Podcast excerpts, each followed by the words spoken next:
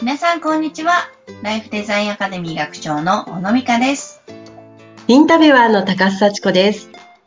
小野さんよろしくお願いします。はい、よろしくお願いします。さあ、7月に入りました。早いですね。えー、早い。もういよいよ本当に夏っていう感じになりますよね。ほんとなんかだいぶ暑くなってきて、もう部屋の中でこう、あの、首に、を冷やす何かを、 うん。手に当ててるみたいな感じに。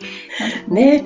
ね、やっぱちょ、この夏は節電もしないとね、そうですね別費も高くなってきますし。はいまあ、そんな夏が始まるわけですけれども、はい。このタイミングで小野はい。さんの方から聞けるお話、どんなお話になりますかはい。今日はですね、夏に向けて、はい。愛の準備を始めようというテーマでですね、はちょい。っとどちらかというと、そう、ご結婚前の、うん。あの、これから結婚したいなと思う方に、えーお届けしたいような内容になっています。はい。まあ、夏って結構イベントもありますし、うんまあ、最近ね、対面のイベントも増えてきたんで、ちょっとこう、出会いの季節っていうイメージはありますよね。あと、出会いの範囲が広がりますよね。こううん。え遠方にね、あの、うん旅行にかけられる方も増えたりすると思うので、いつもの日常ではないところでの出会いなんかも期待できたりする季節かなと思いますね。はい。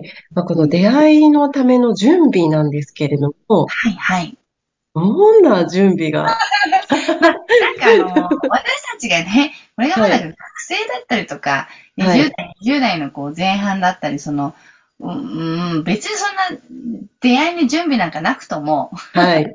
その場その場のね、 えーう出ん会いを楽しめる、うんこう、タイミングっていうんですかね。はい。でそんなこと考えずにいろんなとこ行って、いろんな人と出会って、いろんな経験すればいいなって思うんですけど、はい。 30代、40代に入ってくるとですね、やっぱ出会いも、うん。秘密な計算のもとに、うん。あの、時間の無駄がやっぱり一番ね、私たちにとっては痛手かもしれないので、そうですね。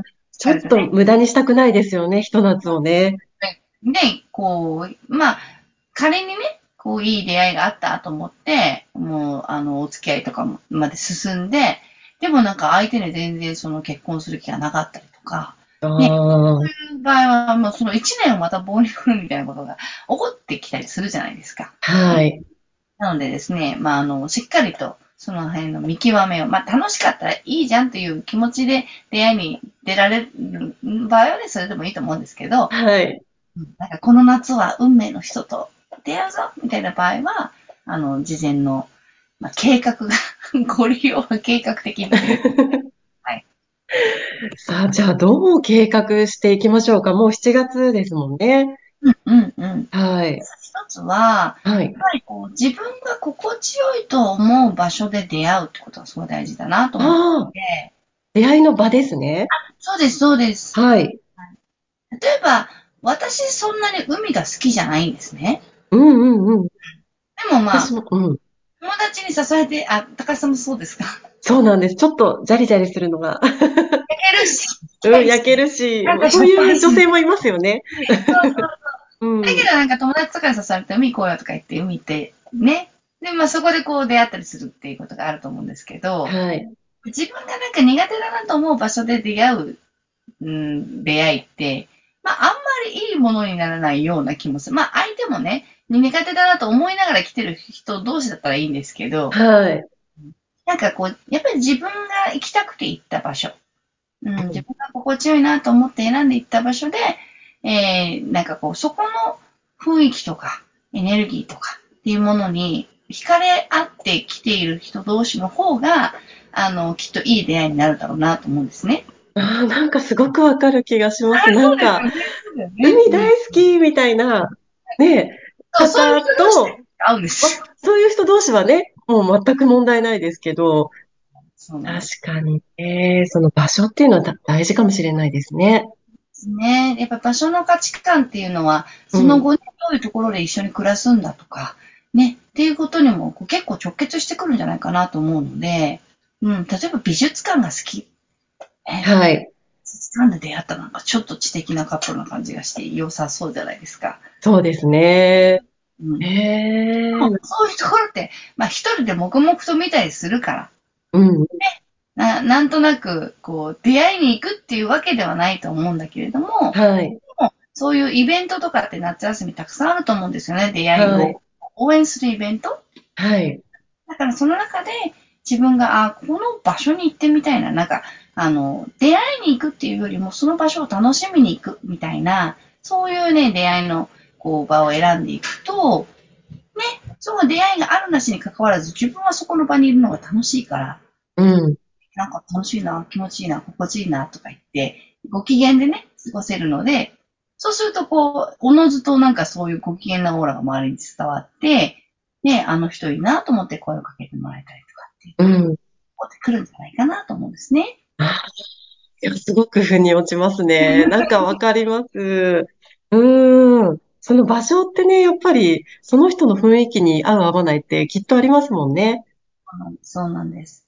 で、私、その出会いの場っていうのは、うん。自分のすごくうんパーソナルな部分を見てもらえる人と、まあ、出会ってね、仲が深まっていくのがいいんじゃないかなっていうふうに思うので、はい。ね、あの、一人で乗り込んでいってほしいですよね。 おー、はい。あお友達同士の方が気軽でいいやっていうふうに思ったりすることもあると思うんですけど、はい。出会いの場を作ってきた側の人間としては、はい。お友達同士で来て、お友達で一緒にいるとですね、は例えいば。その、右側の子に話しかけたいんだけど、ね、左側の子と楽しそうに話してるから、なかなか声がかけられないみたいな、そういうあの、男性の気持ちだったりとか、まあ逆もしたんですよね。男性同士が友達で来て、同士で来てて、うんで女性は一人で来てたら、なかなかそこに入っていけないみたいなことがあったりするんですよね。うん。なのでやっぱこう、お一人様、 お一人様同士で、あの、出会うっていうのが結構美味しい密な話ができたりとか、まあ、お友達同士だったらお友達同士で来てたりすると、よりいいのかなとは思うんですけど、うん。そうそこはちょっとじゃあ勇気を出しでて、一す人ね。で。うん。はい。あの、なんていうんだな、誰かのついでみたいな感じにならないように、うん。自分がしっかり自分の意思で、えーそこに行くんだってことがすごく大事かなと思いますね。うん。なるほど。はい。他に準備はありますかはい。あとはやっぱり、あのーなんていうんだろう、場所もそうですけれども、自分が、あの、心地よくいられる時間の使い方をしっかりと毎日していくっていうことが大事なんですよね。はい。で、まあ、普段の生活がちょっとこうストレスが多くって、はい。で、こう、それを発散しに行くような旅で、あの、夏休みというかね、あの、と思うんですけど、長期休暇で。はい。リフレッシュして自分が楽しい、ふわーっていう風な、あの、過ごし方ができる、まあ、が計画を立てる、時間の使い方を立てる。まあ、えっ、と、どこかに行かなくても、やっぱりこう、自分をご機嫌にしてくれる、えー場所、人、ことに取り組むっていうことがとっても大事なんですよね。うん。で、普段から、やっぱりこう、私たちに、が放っているエネルギーみたいなものを周りの人ってすごく見ているので、はい。うん。なんかこう、カラオケもご機嫌に歌っているのと、ストレスを発散するように叫んで歌っているのでは、なんか近寄りやすさが変わったりすると。まあ自分自身もね、そういうご機嫌なオーラをまとって、ちょっとこう、お相手から声をかけてもらえるような何かオーラをね、出せていたらいいですけどね。ニコニコするって、あのー、一長一短ではできない。一長一石か。ではできない。うん。ね、やっぱり普段自分がどれだけ自分をご機嫌にできているかで、よその場所とか、新しい場所に行った時も、それが出てくるっていうことがね、あるんじゃないかなと思いますので、はい。まずは、えっ、と、自分がやっぱり何をしている時は心地いいのか。まあ、これって結構この、あの、ラジオの中で散々言ってるんですけど、はい。